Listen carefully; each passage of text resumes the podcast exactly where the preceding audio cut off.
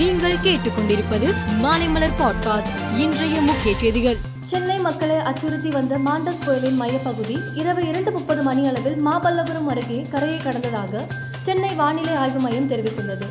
இது குறித்து செய்தியாளர்களிடம் பேசிய வானிலை ஆய்வு மையத்தின் தென்மண்டல இயக்குநர் பாலச்சந்திரன் கரையை கடந்த மாண்டஸ் புயல் இன்று காலை ஆழ்ந்த காற்றழுத்த தாழ்வு மண்டலமாக மாறும் பின்னர் மதியம் காற்றழுத்த தாழ்வு பகுதியாக மாறி வட உள் மாவட்டங்கள் வழியாக கடந்து செல்லும் என்று தெரிவித்துள்ளார் மாண்டஸ் புயல் பாதிப்பு தொடர்பாக சென்னை தலைமை செயலகத்தில் அதிகாரிகளுடன் முதல்வர் மு ஸ்டாலின் இன்று ஆலோசனை நடத்தினார் இதில் புயல் பாதிப்பு நிலவரம் நடவடிக்கைகள் குறித்து முதலமைச்சர் ஆலோசனை மேற்கொண்டார் இதற்கிடையே மாண்டஸ் புயல் மழை பாதிப்புகளை தென் சென்னையில் இன்று காலை முதல்வர் மு ஸ்டாலின் நேரில் ஆய்வு செய்தார் குஜராத் சட்டசபை தேர்தலில் பாஜக சாதனை வெற்றி பெற்று தொடர்ந்து ஏழாவது முறையாக ஆட்சி கட்டிலில் அமர்கிறது இந்த தேர்தலில் எதிர்கட்சிகள் மட்டுமின்றி நோட்டா ஓட்டுகளிலும் சரிவு ஏற்பட்டுள்ளது இந்த சட்டசபை தேர்தலில் நோட்டாவுக்கு ஐந்து லட்சத்து ஆயிரத்தி இருநூற்றி இரண்டு ஓட்டுகள் விழுந்துள்ளன மொத்த வாக்குகளில் இது ஒன்று புள்ளி ஐந்து சதவீதம் ஆகும் நாட்டில் கடந்த இரண்டாயிரத்தி பதினேழாம் ஆண்டு முதல் இரண்டாயிரத்தி இருபத்தி ஓராம் ஆண்டு வரை மொத்தம் இருபத்தி எட்டாயிரத்தி ஐநூற்றி எழுபத்தி இரண்டு விவசாயிகள் தற்கொலை செய்திருப்பது தெரியவந்துள்ளது அதிகபட்சமாக மகாராஷ்டிரா மாநிலத்தில் பனிரெண்டாயிரத்து ஐநூற்றி ஐம்பத்தி இரண்டு பேர் தற்கொலை செய்துள்ளனர் கர்நாடகத்தில் ஆறாயிரத்தி தொண்ணூத்தி ஐந்து பேர் தற்கொலை செய்துள்ளனர்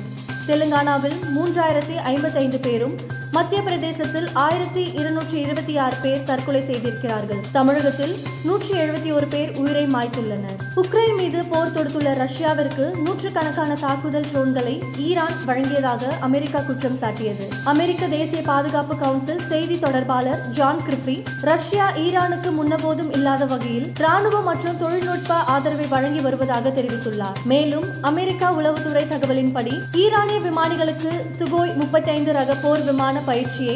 ரஷ்யா அளித்து வருவதாகவும் அடுத்த வருடத்திற்குள் போர் விமானங்களை ரஷ்யாவிடம் இருந்து ஈரான் பெறும் என்றும் அவர் குறிப்பிட்டுள்ளார் அமெரிக்காவில் உள்ள பனிரெண்டு மத்திய ரிசர்வ் வங்கிகளில் முக்கியமானதாக கருதப்படும் நியூயார்க் மத்திய ரிசர்வ் வங்கியின் துணை தலைவராக இந்திய வம்சாவளியை சேர்ந்த சுஷ்மிதா சுக்லா என்கின்ற பெண் நியமிக்கப்பட்டுள்ளார் தலைமை செயல்பாட்டு அதிகாரி பொறுப்பும் அவருக்கு வழங்கப்பட்டுள்ளது கத்தார் நாட்டில் நடைபெற்று வரும் உலகக்கோப்பை கால்பந்து தொடரில் நள்ளிரவு லுசைன் கால்பந்து மைதானத்தில் தொடங்கிய